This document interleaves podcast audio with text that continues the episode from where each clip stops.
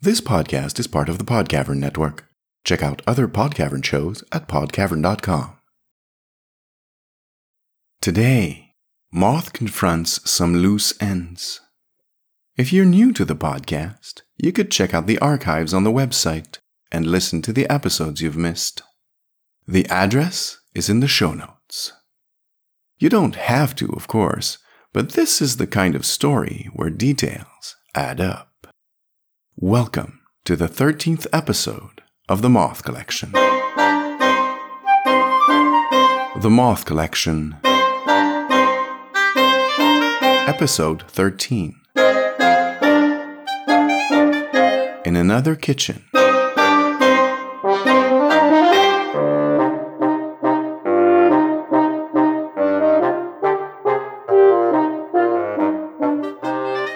Carisi was at her kitchen table, intent on getting the rice just so on the seaweed sheet. When the woman with the gray flecked red hair sat down across from her.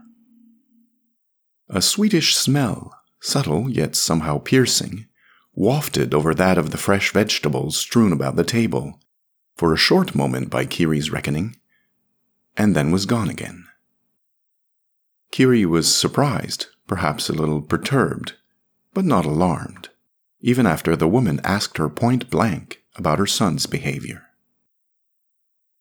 His behavior is fine, she answered amiably enough, but she shifted in her seat. She did not recognize, let alone acknowledge, the tension suddenly rising within her, connecting threads of herself that she no longer knew about, and pulling. She felt it, however, diffuse, uncomfortable. He's in school just now, she said. She sniffed after the evanescent fragrance, discreetly, trying not to look like a beagle in a curly wig. Kiri thought she recognized the smell. There was something familiar about the woman as well, for the matter of that. Too familiar, in fact.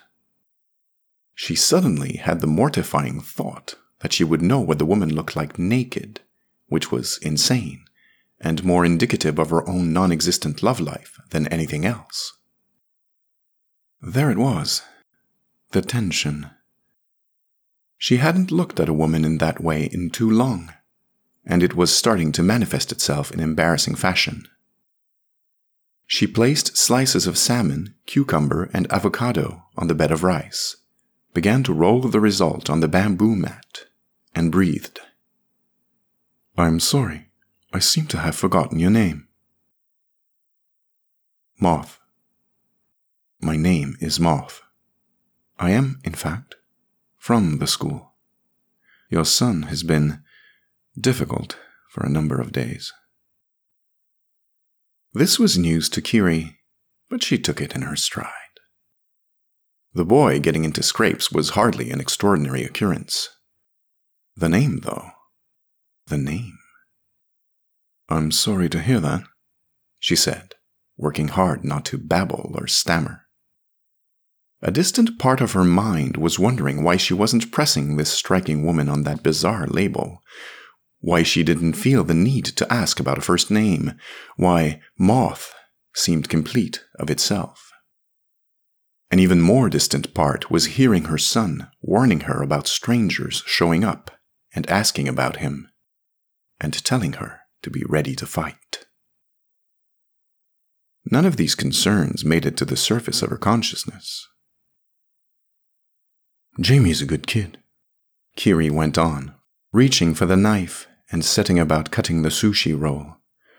But he's had a rough go of it, young as he is. If you're from the school, you know this already. She hesitated, then pushed on. Mort.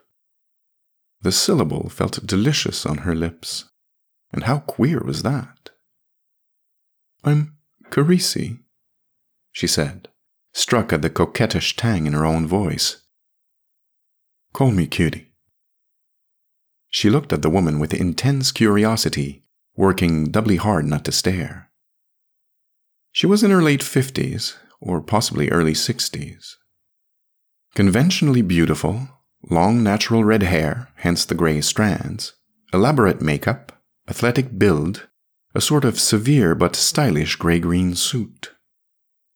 Extremely pale complexion, going by the lightly lined neck and the hands. Interesting yellow eyes. Apparently walked with a cane, which she'd set down on the floor next to her chair. Not exactly Kiri's type, and a bit too old to be sure. But damn. Oh, I'm actually new at the school. I'm afraid I wasn't made aware of the details of the file. Moth sat back and pressed her hands to her thighs to keep them from shaking. Kiri was feeling uneasy because her unconscious was fighting both the washing and the containment blur to retrieve information that had been artificially hidden deep at the bottom of her brain. But Moth knew exactly where she was, who she was looking at, and what she'd risked to be here. She wasn't on a job, and she might be out of a job if this thing went south. She took no notes, there was no brief, no op would be joining her. And Flea, who had found out where Kiri was drying and set up this slide ride, was risking even more, bless his heart. She marveled at the depth of loyalty she elicited from her colleagues. Of course, she wanted to see Kiri. Call her that. Don't slip up. Moth wanted to make sure Kiri was all right as she lived out her last years in this division she'd chosen for herself. Her last years? Life at the net truly had a way of framing things in apocalyptic terms. Kiri was 51 years old. She was 51 and looked about 10 years younger. She had a number of years left. Moth drank her in, discreetly, as Kiri neatly laid down the sushi pieces on a wooden board next to a dollop of wasabi. She'd kept in shape, not unusual, most retirees did and her figure still had the round, slightly stocky, small breasted swimmer silhouette that invaded Moth's sleep every other night.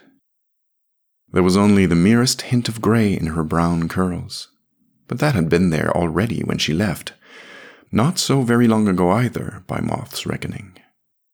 The same nutmeg eyes, the groomed eyebrows, the tawny complexion with the pinkish spots about the cheeks, the straight teeth, the laughing mouth, the large hooped earrings. Kiri had lost the nose ring years ago.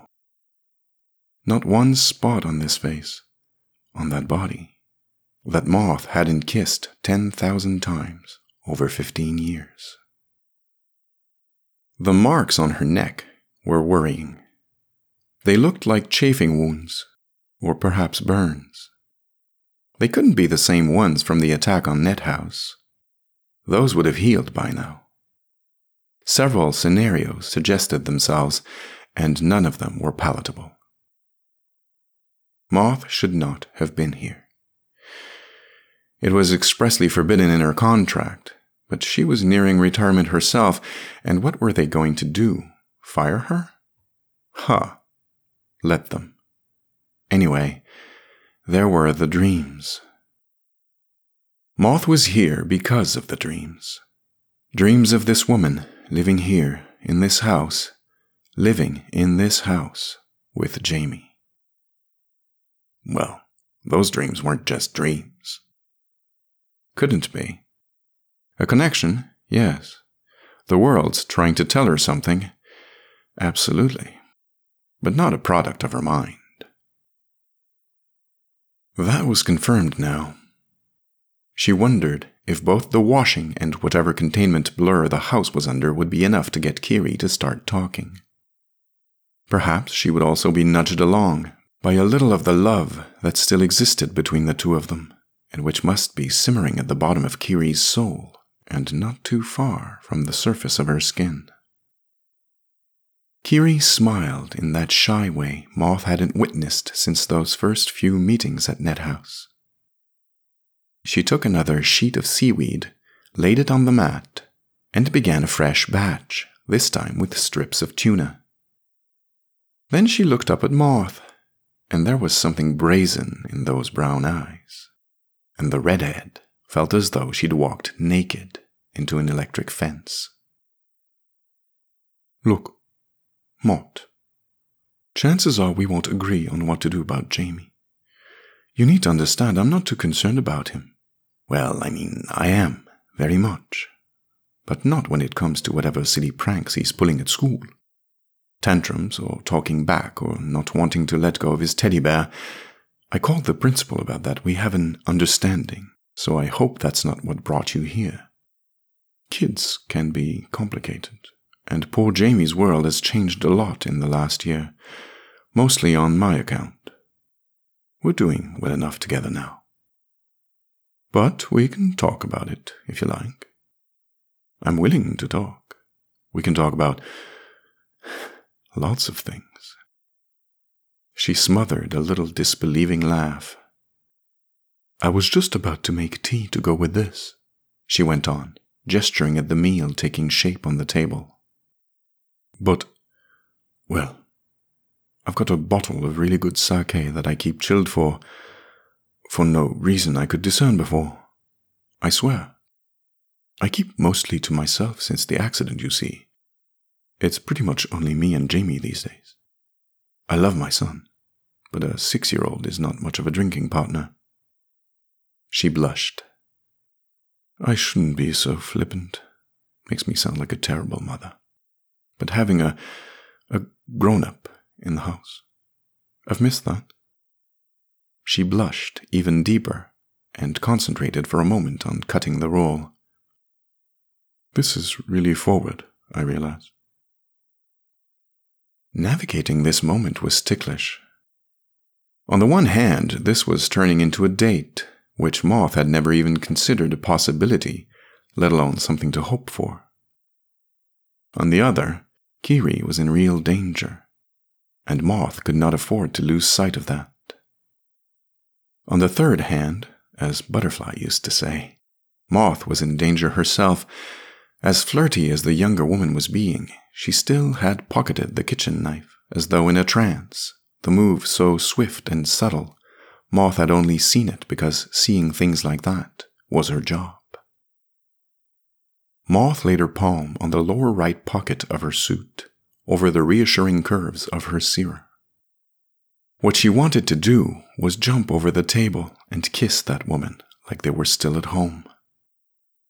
What she said was, I don't mind, forward. She didn't try to be subtle about it. Trying to be subtle with her own wife would have felt too weird. I love sake, particularly chilled. I'll drink with you. You can tell me about the accident. Maybe I can help. Consider that moment navigated. Kiri's eyelids fluttered. She laid the finished pieces on the board and arranged them properly. It's strange the school sent you without really briefing you first, she noted with a grin as she pulled the sake and the soy sauce out of the fridge and drew two small ceramic tumblers from the cabinet over the sink. I'm not saying it's a good job, said Moth. Kiri laughed. That felt fantastic. There was a CD rack on the counter, beside a small player, and just under a few photos of Kiri with a young boy in a white and blue sailor suit, holding a one pawed teddy bear. That was a nasty jolt. Moth didn't know how she felt about that. Whatever else, there was longing and jealousy and resentment in it, and it put a damper on things. She stood up and thumbed through the discs. The washing of Kiri's mind was apparently as competent as could be expected. Scattered through the blues albums were a few recordings that Kiri would never have thought she liked were it not for having been married to Moth for so long.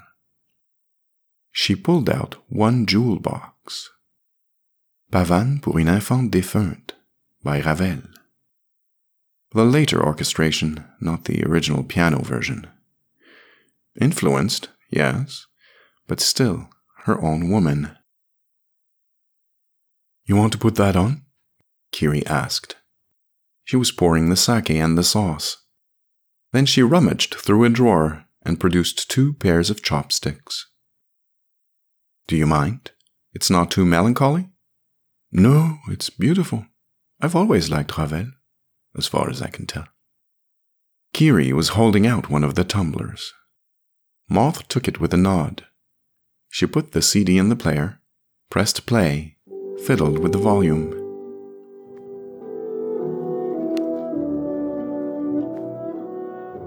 That horn solo.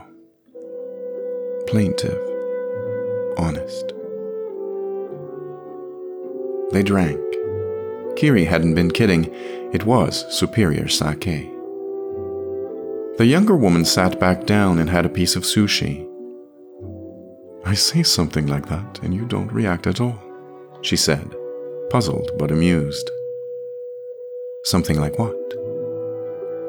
I've always liked Ravel, as far as I can tell. You're not actually from the school, are you? Moth took another sip of sake, let it roll around her tongue. Tell me about the accident about Jamie, about your life. Are you happy here? Kiri drained her glass in one gulp. She refilled it. She helped herself to a second piece of sushi and indicated the board in a gesture that meant, Have some, or I'm eating the lot. So, Moth did. Kiri observed her as she ate.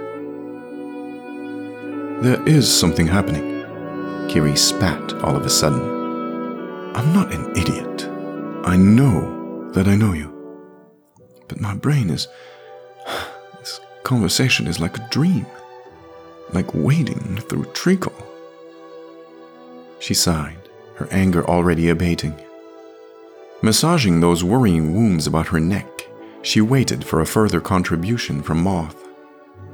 When it became clear that none was forthcoming, Kiri went on. I'm not unhappy, I suppose. Not that I've had much time to be anything at all, of course. It's only been a year since the accident, and my memory doesn't go anywhere past that. I know a few things about myself, but events? My life starts in that hospital bed, with the doctor telling me that my son is okay, and Jamie running into the room and hugging me. Do you remember the accident itself? No. I lost control of the car. So they tell me. Break anything? Only my mind. Bumped my head, lost my memory. Not a scratch on Jamie, thank the Lord. The doctors have explained that I was a gym teacher. I even went to visit the school where I worked before. Jamie came with me. Moth's eyebrows wanted to fly to the ceiling, but they stayed right where they were. What about the father? He's dead, apparently. Don't remember anything about him. Does Jamie? Kiri shook her head. He died not long after Jamie was born. Moth nodded. She was beginning to see just how much of Kiri's current reality was the result of a discrepancy intercepting her at just the right moment. Whoever he was, Kiri added with a pointed look, he must have been just the convenient thing. She lowered her head and looked at Moth languidly. Her tone became both playful and bold. And unless I've completely misinterpreted our whole conversation, you know exactly why. Moth nearly choked on her piece of sushi. Yes, no, no, yes, I think, she said in a strangled voice. It was her turn to blush. Who gets to seduce the love of their life a second time? Still, remember the knife? Kiri was her own woman, but not quite. Anything else? Kiri laughed. The languages, you mean? the incredible erudition which seems to come and go, the weird abilities. I can juggle. I can remember 20 digit chains at second reading, I have a frightening throwing arm and astounding aim. I can do archery. And I have a horrible suspicion that I can probably shoot a gun as well as the next cop. Cops aren't the best basis of comparison, said Moth before she could stop herself. I wouldn't know, would I? snapped Kiri. Not anymore. She began smiling again. Moth was starting to see the signs. I'm in better shape than anyone I know, and I'm such a strong swimmer I sometimes think I used to do it competitively. I mean, I keep at it, obviously, but I woke up like that. I realize I'm supposed to be a gym teacher, but it all adds up to a feeling that I'm a bit overqualified. Hmm, mumbled Moth. Don't push it, said Kiri, her smile starting to look forced. I like you an awful lot, Mort. Way more than I should someone I've only just met, which tells me. She sighed. Well, it tells me my own brain must be lying to me, and I'll tell you, Sugar, I'm not enjoying that idea one bit. So don't push me too far. And suddenly, there was a rupture in the kitchen. A forest in winter, at night, drifting slowly through the wall and across the table. The moon hidden behind a muffled gray cloud cover. Pines waited under a thick, glitter strewn, Disney rounded layer of snow. The branches swaying lightly, quivering, as though trying to shake off the cold. It was, in fact, snowing.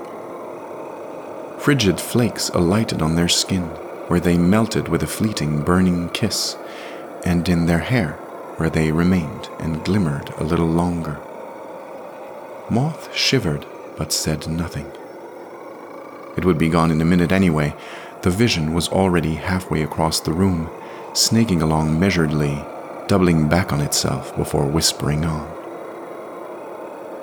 Kiri's eyes had opened wide in childlike wonder.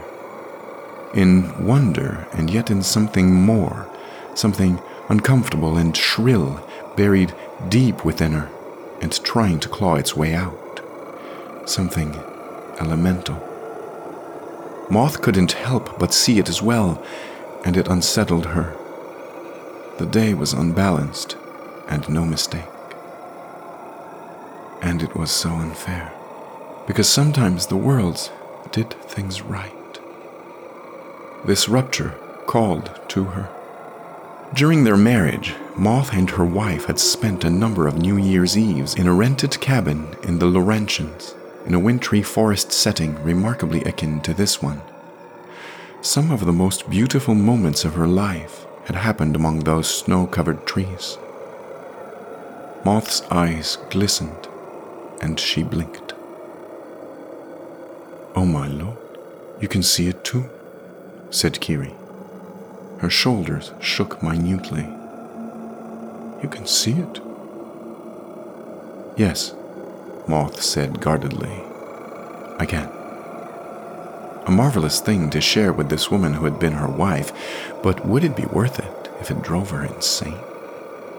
You've seen something like this before? It's happened a few times, a different one every time. Kiri laughed, the sound innocent yet slightly manic. I thought I was crazy. Moth grinned with the happiness of it in spite of herself, and kept the wild disquiet that rose within her unspoken and unseen. Keep her engaged. Keep her happy and calm. You are kind of crazy, she said tenderly. Her hand crept over the table toward Kiri's own, then stopped. Always were, she said to cover her embarrassment. Kiri looked at her as though she truly saw what was there in front of her eyes. She resolutely put her hand on Moth's. The tremor in her fingers was subcutaneous. Moth felt it perfectly and smiled anyway. Kiri just smiled. Jamie won't be back for another three hours, she said, forwardly. I can't imagine that wouldn't be sufficient at our age. We can take the sake upstairs. As they walked up to the bedroom, Moth transferred the knife from Kiri's pocket to between two books on a passing shelf. The unwashed Kiri would never have let her, of course. She would have noticed immediately. And Kiri had been right. She did know what Moth looked like naked, prosthetic foot and all, and three hours was ample time for what they had in mind. They were back in the kitchen, happily tidying up the place together, when Jamie walked in. He clutched at his teddy bear when he saw a moth, and he shrieked.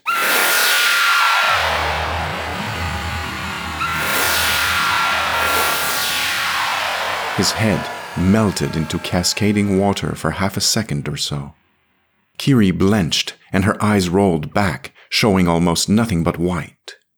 She went for the knife, found that it wasn't in her pocket anymore, and threw herself onto Moth like she meant it. She seemed to be going by some sort of shark like second sight. Moth, who had anticipated that the reunion might turn out in this way, dodged the attack and gripped Kiri's outthrust arm. She stepped back on her right foot, leaving her left foot planted in the way of Kiri's trajectory, and helped her to the ground by grimly holding on to her, rotating and letting herself fold down when Kiri tripped and went flying. It was like a dance. She looked into Kiri's eyes, which had snapped back and stared wildly. Kiri was trying to talk, but most of the syllables she managed to get out were nothing but gibberish. A drop of blood was swelling about her left nostril. Jamie, said Moth, glancing back at him. The child jumped back, abashed. Let me do this. We can talk afterwards, and I'll listen to anything you want to tell me, but let me take care of her. Jamie's features reformed quickly his expression made it clear it was an effort, though. Every other breath, a trickle of sparkling water bisected his face like a glittering, living scar. Without waiting for an answer, Moth crouched beside Kiri's prone form. The marks on her throat were very clear now. I love you, she whispered. She put her hand on Kiri's shoulder and made her sleep. Kiri's plaintive gibbering went out like a radio that's been switched off. Give me your seer, said Jamie before Moth even had time to stand up.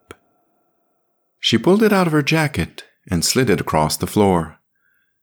Then she did begin to stand up, but Jamie stopped her by raising her own weapon to her. The other one, too, he said, his tone surprisingly timid. I'll need to sit down for this, you know. When he remained silent, she pulled up a chair and sat down carefully. Slowly, she took off her prosthetic foot, making sure he could see everything she was doing. He was watching her with some earnestness. Next, she unlaced the shoe, pulled it off the foot, and laid it on the table. Now, the latch in the sole of the prosthesis. It snapped open with a soft click. Moth briefly toyed with the idea of going for a quick draw. She might succeed, too. Jamie, like Kiri, was not quite himself. But then, none of them were anymore, under the cold glare of the truth. Ultimately, she decided against it. Talk first. The boy deserved that, at least. And so did she. Thanks, said Jamie, taking the second searer with a sad sigh. Can I put my foot back on? Turn out the pockets in your trousers and your jacket, please. He was blushing madly. She raised her eyebrows, but complied. A pen, her wallet, her badge, her compact, a monogrammed handkerchief, Joirie, a gift from her wife, and a private joke of theirs. She knew what he was looking for. I don't have one on me, she said. Now may I put my foot back on? I feel very exposed without it. Yes, of course. He held both weapons in one hand.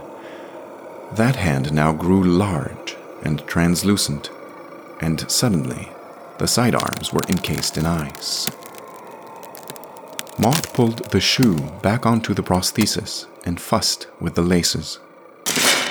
There was a crack and an electric fizz as the sears were crushed under the tightening pressure of the ice around them. Well, Jamie wasn't looking at her now. Moth pushed her stump into her foot and strapped it in place. Then she put everything back in her pockets, by the handful, and Jamie wasn't checking the items off a list. She sat back and looked at the boy as he let the pieces of her sears fall to the floor and stepped over them, timidly trying to come closer to her, but not quite daring to manage more than a diffident shuffle.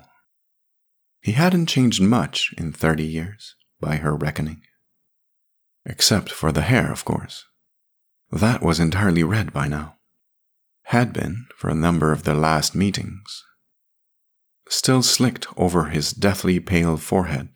His and her complexion couldn't have been more alike, she noted for the hundredth time. She observed him in detail. She noted his sparkling aquamarine eyes with the white fire within. His little sailor suit, which had looked perfectly appropriate that day in the park, but now gave him the air of a character in a Lucy Maud Montgomery novel. The way he held his mangled bear before him like a shield. His forlorn demeanor. She wished she could go back and put some real joy onto those features. He was Still so young. But she wasn't. How long have you been here, Jamie? About a year, as far as she's concerned, he said. About a year for you too, I guess. You know how it is, he added, a little defensively. For me, it feels like a much, much longer time. Why didn't you put the house in a displacement? You know what? Why did you come here? Why didn't you take the house with you? To the in between places? His features registered such disgust that she let the point go. After a very long pause, he said, She's not really my mother. I know that. But I've a bedroom here. Would you like to see it? I've other toys, too. She bought them for me. Want me to show you? Perhaps later. Jamie. I go to school. I'm in third grade. We're doing long multiplication and the French and Iroquois wars. Yes, that's lovely. I can recite La Cigale et la Fourmi. Want to hear it? Jamie, have you been in third grade since you arrived here? He demurred. Yes, he said his voice trailing off. With the same teacher? He nodded. And the same classmates? The answer never came. He set his jaw sullenly. She kisses me good night. She's a very good person, Jamie. I know that. I'm married to her. If she believes she is your mother, she will take good care of you. He looked sanguine all of a sudden. Then you could just go back to your house. Leave us here in peace. She ignored that. Those people in the classroom, Jamie, your teacher, who knows who else, you're forcing them to live stuck, like butterflies pinned to a panel. Do you understand? But even if we leave them aside for a minute, you living here with her, Jamie, it's driving her insane. It's not. You're just saying that to send me back. The poor child. This was the one time he was not going back. Jamie, you know I'm right. Look at her now. Does she look like she's sleeping peacefully? He refused to turn his head. She took one look at you, struggling to stay in your skin, and she started to bleed from the nose. Look at her. He didn't. Moth almost mentioned the wounds on Kiri's neck, but stopped herself. I don't even like her that much, he muttered. Moth tensed.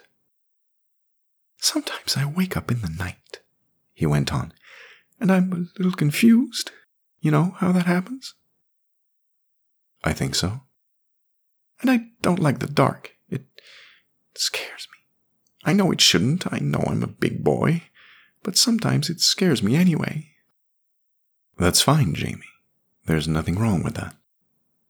Kevin found out, and he teased me something awful about it. Kevin? This kid in my class. I don't like him. I get better grades than he does. He stared at the ground. He doesn't tease me anymore. Moth resisted the morbid urge to inquire further about Kevin. So sometimes you wake up scared, she said. And confused, he repeated, as though clarifying that point was essential. Like I'm not sure where I am. Then what do you do? I make sure I've got my bear with me, he said, tightening his hold on the stuffed animal. My bear, that's full of the kisses from my mom. And I walk to my mom's room, and I get into her bed, and we snuggle, and she hugs me, and I can fall asleep again. He trailed off. But sometimes, he eventually began again. Sometimes the moon is full and lights her face, and I see it. And. And what, Jamie? And she's not my mother, he said with a sadness not wholly free of anger. Usually that's all right, you understand? She's, well, she's who she is. She takes care of me. She cooks really well, and we go to the park. Lordy, can she throw a ball? And she lets me take my bear with me everywhere, and it's better than the in between places anyway. He swallowed, his mouth crinkling sheepishly. He knew he was not where he was supposed to be. His entire body, even his clothes, which weren't fabric, not really, was crisscrossed with lines of running water that appeared on the very surface of him, coursed along for a few seconds, and dried up. How many times had they spoken like this? It never got easier. But when I'm scared, when I'm a little confused because it's dark and I'm alone and I'm still a little asleep, it makes me. You know. It makes you what, Jamie? she asked. She thought of the marks on her wife's throat. You're going to be mad at me.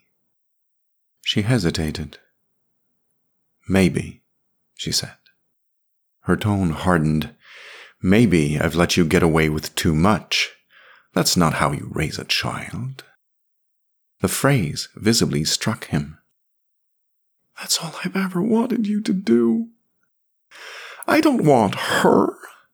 Sometimes I want to. Sometimes I dream that she's gone. That my real mother is here. Jamie, I'm not your mother.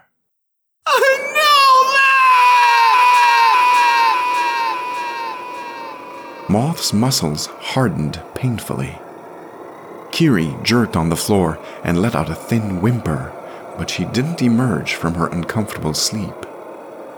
Moth turned to her wife, gauging her options.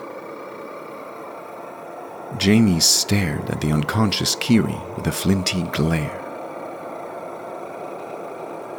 When his mouth moved, the question sounded as though it was coming from outside this division, from somewhere deep within the voids. Why couldn't you be a mother to me, Moth? She thought about it for a few days, by her reckoning. It was a difficult one, and yet so easy. And now she was screaming. I don't have what it takes! She shouted, Maybe she does! Her voice dropped to a whisper. She tried to stop talking. She tried to stop talking, but it felt like a feat beyond her powers. This was pouring out of her. But I don't. And her. Look what it's cost her. I tried. Every time I tried to think my way out of out of having to Time and time again I let you go back. You were never supposed to cross back again. How many times did I abandon you to the voids? You came back, Jamie. You always come back. How many times did I risk? Did I not do my job? My job is to. It's. Well, something was pouring out of her. Her spirit, leaking out of her. Her integrity. She couldn't stop talking, but she wasn't saying anything. I've lost count, Jamie. She looked at him helplessly. I've lost count. He walked up to her and put his hand on hers. She raised her blank eyes to his. Can we go to the park? He asked. His smile was tentative and hopeful.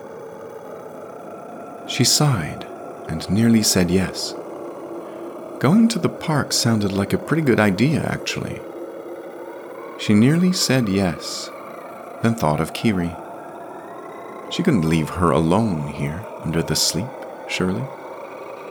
How did this painful scene just end like that? How long ago was it, in any case? Lord, but she felt sleepy herself. There was such a fog on her. With the feeling that she was pulling her feet out of thick mud, she said, Let's have pancakes. Jamie's mouth opened listlessly, then snapped closed. Something in his countenance made it clear he realized, suddenly, once and for all, that pancakes were as good as he would get today. As good as he would ever get. I'd like that he said. And with that, the next chapter was reached. Doors opening, doors closing, and the click of the lock. Jamie didn't sound much sadder than usual. If anything, there was a certain satisfied resignation to his tone. Ever had pancakes? she asked, stepping over Kiri as she gathered the ingredients for the batter. Yes, my mother made them often. You like them? Jamie nodded eagerly. But I think I'll like these ones even better, he said. Because, he added in a whisper, pretending to talk to his bear, my real mother is making them. The pancakes made the house smell like a dream, like a scene in a Christmas movie. Moth found maple syrup in a cupboard which was what Jamie liked, but she preferred her pancakes with butter and a little sugar sprinkled on top. They ate. With each bite, Jamie's eyes grew deep and swirly, like whirlpools reaching down into his soul. There was everything in those eyes. Why couldn't she have been a mother to him? He helped her with the dishes as much as a child who won't let go of a toy can help. She hit the play button on the CD player, and Pavan started again. The perfect piece for the day. After the dishes were dried and cleared away, they went to the parlor, sat together on the settee, and Moth read the boy a story. To the end of her life, she never could remember what the storybook had been she just knew that she read it with considerable vim, going so far as to do the voices. He found that marvelous, and laughed and gasped everywhere it was needed. He sat next to her, his bear in his lap, and she put her arm around his shoulders. As she read, he relaxed and pushed closer and closer to her, resting his head in the crook of her neck. His body was cool and he seemed to have no difficulty retaining its shape. The fabric of his sailor suit brushing on her arm, the silk of his red hair tickling her. It all felt real and reassuring. After the story, he sat back and breathed slowly for a while, a wide, satisfied, glutted smile on his face. She laid the book aside. She never saw it again. She put her right hand in the pocket of her jacket. Her eyelids were heavy. They trembled and closed. She slowed her own breathing to align with his. After 10, 20, 30 breaths, she found that she had the inexplicable impression that Kiri's breathing was also following theirs, and that the three of them were all inhaling and exhaling in unison, for all that Kiri was asleep, and all the way across the house. It was a preposterous but compelling delusion. Suddenly, Moth felt Jamie turn and launch himself at her, and her fists came up because she was an op and he was not a child, and he was hugging her. And the hug was fierce, and for another moment she couldn't tell if there wasn't something threatening about it, and he held on to her, tight and unrelenting. And gradually she realized that this was all that it was a child showing love. That was a good day, he said. Thanks. It's what moms do, she said. Then the object she had been hiding in her closed fist when it came out of her pocket was around his neck. She'd been lacing her shoes with a divisional garrote for over 12 years, by her reckoning. In anticipation of this moment, really, she couldn't imagine having to do it again after that. Jamie stiffened for no more than a second, then relaxed. Now she was a op, and he was a discrepancy who had proved himself an irretrievable risk years and years ago. She'd kept so much off the notes, hoping it would get better, but it never really did, and that was burnt into her brain. It was cut into her soul. Yet, she was also a mother and what she was doing with this filament at his neck was monstrous. She was driven and drowning all at once. Jamie, bless his accepting heart, never fought it. Her muscles ached with the strain, and in time she was drenched in the water of him. She stood up, her sodden clothes lacquering her pale skin. There was no brief, no call to collection. She was glad the cleanup crew would never make it here. Jamie would not be getting a proper burial, but at least he would not end up in the catalogue. She stripped, started a load of laundry, and showered. Ninety minutes later, she was dressed and sitting at the kitchen table again. Nearing the conclusion of this now, Time to call Flea. That's not actually my name anymore, you know, he said as he dropped his equipment case on the table. We get normal names on the psych team. That is to say, my colleagues go by the birth name. I can't. I don't actually have a birth name. He sighed. But I didn't fancy being called Half Nose either, I don't mind telling you. The name doesn't fit anymore, Moth admitted, putting the kettle on. I'll say. He took a deep, sniffing breath, chasing the almonds. He exhaled with a satisfied grunt. I do miss that smell, you know. We don't get to use the slide very much in the psych department. I've been an op nearly 40 years. I've sort of stopped noticing it, she said sadly. The nose suits you. Did I ever tell you that? Very handsome. She was surprised to see him blush at the compliment. Did you choose something for yourself? A name, I mean. Oh, yes. He looked happy about it, if a little shy. What should I call you then? He didn't answer immediately. His gaze became piercing. solicitous but penetrating. You know, Moth, just call me Flea.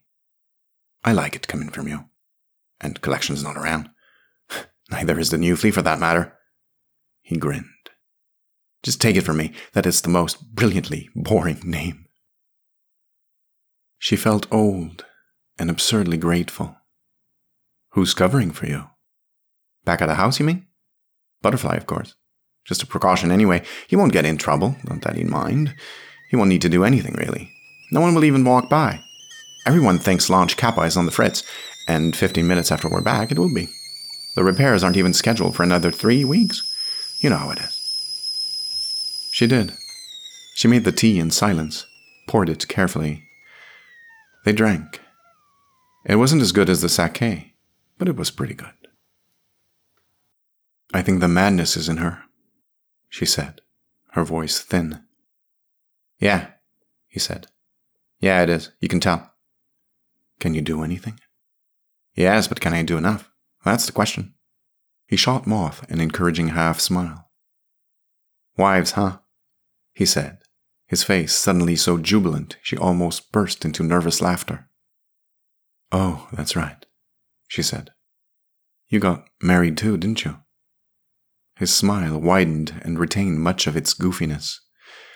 Best thing ever, but they're a handful, you know. Moth's gaze floated tenderly over Kiri's slumbering form. I know, she said. She always did tend to bite off more than I could chew. He guffawed, downed the last of his tea, and sobered down. This kind of mercurial disposition was not the exception among ops. She needs to be rewashed, also treated for transelemental trauma, in theater, and while making sure collection doesn't hear of it. We're taking quite a risk here, Moth. If I hadn't come, the discrepancy would have killed her. He seemed dubious. He was a good man, was Flea. I guess, he said. She shook her head with some determination. No guessing involved. Nothing but time. This morning I saw a rupture here, in this very room. She gestured around. It might have taken a few centuries, but he would have eaten her eventually. Spider was right on this point. I'm not happy about it. It goes against the gospel. But she was right. She was almost convinced herself. He seemed on the verge of quibbling, bless him, then let it go. Yeah, looking at it like that, it's kindness, really. He opened his case with a smart click. I'll do what I can. I have a few procedures I've been developing. New approaches. Even collection doesn't know about them yet. Her manner suddenly changed. She became reticent, as though she was about to ask a favor and thought it inappropriate. Can I? she said, and stopped. Flea looked at her uncomprehendingly. With no little effort of will, she stammered on, Before you. before, before you start, may I? She directed an insistent look at her wife on the floor. The penny dropped, and Flea cursed himself for an idiot. Of course, he said, flustered. He picked up a blinking doodad at random and stepped out of the room. What a strange woman she could sometimes be. Moth waited until she heard him reach the parlor and sink into the sofa. There was the sound of a television set being switched on, then that of a flickering carousel of channels as he tried to find something worth watching. Almost anything was interesting when one was out of one's division, of course. She wiped at her eyes. She knelt. She'd watched her wife sleep before. She'd always been the hungry one. Without a word, breathing shallowly, she marveled at every curve, at the breadth of textures, at the profusion of colors on that dormant body. In her mind, she heard Kiri's voice and remembered a lifetime.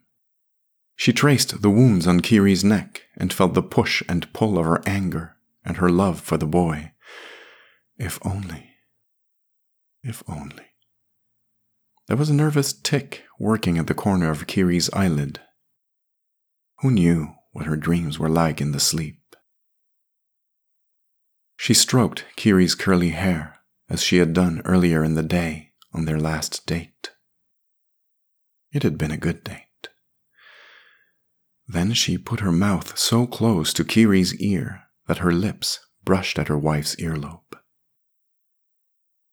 You take up all the space I have left in me, she said, the syllables coming out slowly. It's different for you. I understand that. You're retired. You were able to retire. That's fine. I know you loved me. It's just different for you. She looked at her watch. Listen to me, she whispered.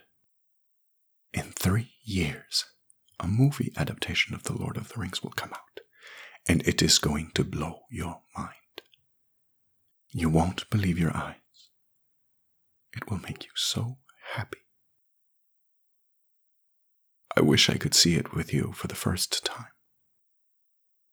You won't know it, but you'll wish you could see it with me.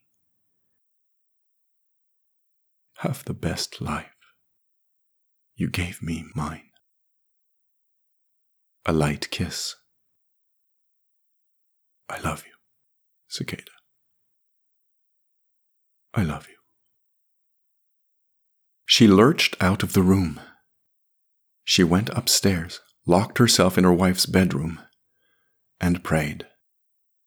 She prayed for her soul, and for Cicada's soul, and for her son's soul. She prayed for her friends. She prayed for the people of the voids. A rush of moments came to her, and they were all in it. Cicada, two butterflies, three fleas, a spider, a collection or two. Madeleine, Eleanor, Father Sebastien, and Jamie. Or at least the idea of him, the shape of a family. And then, kneeling at the foot of her wife's bed, with the scent of the three of them rising from the sheets, she gave herself permission to sob. It took Flea more than two days to complete Cicada's rewashing and another three, by Moth's reckoning, to contend with her incipient trans-elemental madness to his exacting criteria. He worked fast and with an aplomb that verged on the placid, but the list of tasks which he kept in his head was formidable. At first, they carried Cicada to her bedroom and placed her on the bed. Within a few hours, however, they had borne her back downstairs and laid her on the kitchen table, to give him room and preserve his aching back. He circled her for hours on end, more like a fly than a flea, and poked and prodded and took samples and shone lights into her unresponsive eyes. He used devices powered by tiny atomic reactors. He used wooden instruments designed in the 15th century. He took pictures and he chanted. Moth never left the kitchen, except to go to Jamie's room, which she was transforming into an extra study, and to purge the rest of the house of the boy's presence. At the end of every other wash cycle, Flea stepped back and let Moth walk up to Cicada, kiss her cheek, put a hand to her shoulder, and make sure the sleep was serene and fathomless. She also fed her kept her hydrated, and took care of any attendant waste. Flea could have done all of that, of course, but he knew Moth was working toward the last station of of a sort of pilgrimage. In a way, there were two patients in the room. Furthermore, from a professional point of view, he appreciated Moth's skill with the sleep. It was beautiful to see. Not all theater ops had the knack, regardless of training. Eventually, Flea straightened up, stretched, and began to put everything back in his case. Moth set a plate of sandwiches next to Cicada's foot. They sat at the corner of the table. Moth had found beer as well. I could tinker with this forever. Flea said between bites. But she has to wake up at some point. Moth swallowed, but she hadn't touched her sandwich yet. The washing's good, said Flea, scratching the nose Medical had made for him. It was a good nose, and Flea was grateful for it. Back home, the cling moss that had eaten much of his face had meant he could smell nothing, taste nothing. The net had given him back a whole new sense, as well as a life. His own sandwich was already gone. So was half his bottle of beer. Because, thanks to Moth, who'd rescued him twenty years ago, it tasted fantastic. The washing's pretty good. Better than what we're doing right now at the house. I went off protocol a bit. I didn't think you'd mind. Anyway, she won't remember this. Sorry, Moth. You know it's necessary. And I scrubbed the discrepancy more or less entirely. He took another swig. This is useful trial, you know. I'll publish some of these new techniques in the coming years. Once it passes the committee, I'm confident we'll get them implemented house-wide. A few more closed doors for the discrepancies, should they try to infiltrate the net again. Moth put her hand on Cicadas. She fancied that the fingers curled a little against her palm. The madness, she said. Is it gone? You can't cure the madness, Moth, he said. You know that? He tried to hide his bafflement. That he would even have to say this. That he should have to disappoint her when she knew better. But I did push it back down more than I thought possible. I brought it down to nightmares. He clicked his tongue.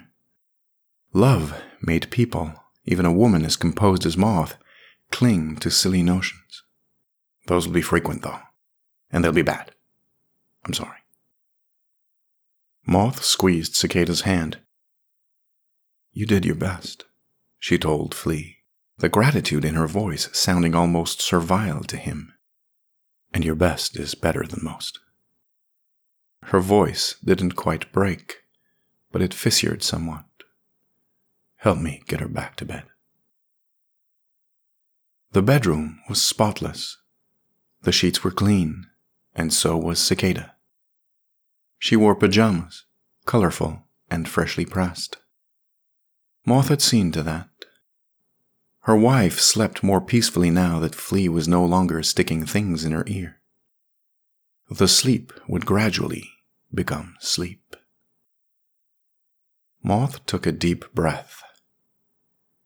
She wanted to see her wife's eyes. There was still so much she wanted to tell Cicada, but the truth was none of it would have been new. She bent down and kissed her. Those lips. Oh, those lips. The minutes changed, became stretched, filiform. Flea cleared his throat. Better go, he said. She's on the timer. Moth stood up, dry eyed. She leaned on her cane and hugged Jamie's one armed bear to herself. As are we all, she said.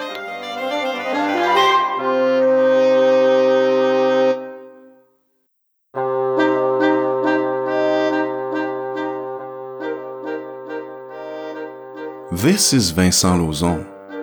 I hope you enjoyed this penultimate episode of the Moth Collection. If you did, tell people about it. And tell them to start from the beginning. Thank you very much. And come visit the website, which has a bunch of fun things and extras. The address is in the show notes. We're nearly done here. We're nearly done. The Moth Collection is written and read by Vincent Lauzon. Production by Transuranic. I hope you'll be back in two weeks for the final episode of The Moth Collection.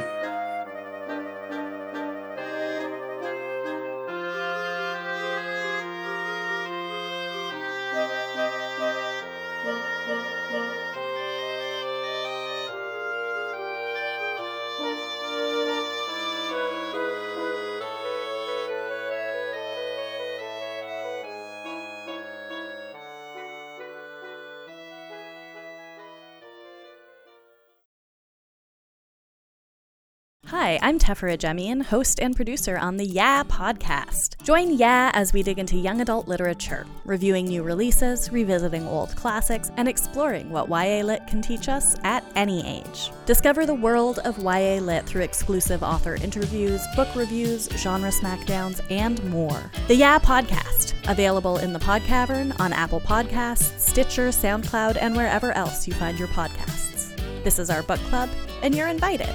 Yeah!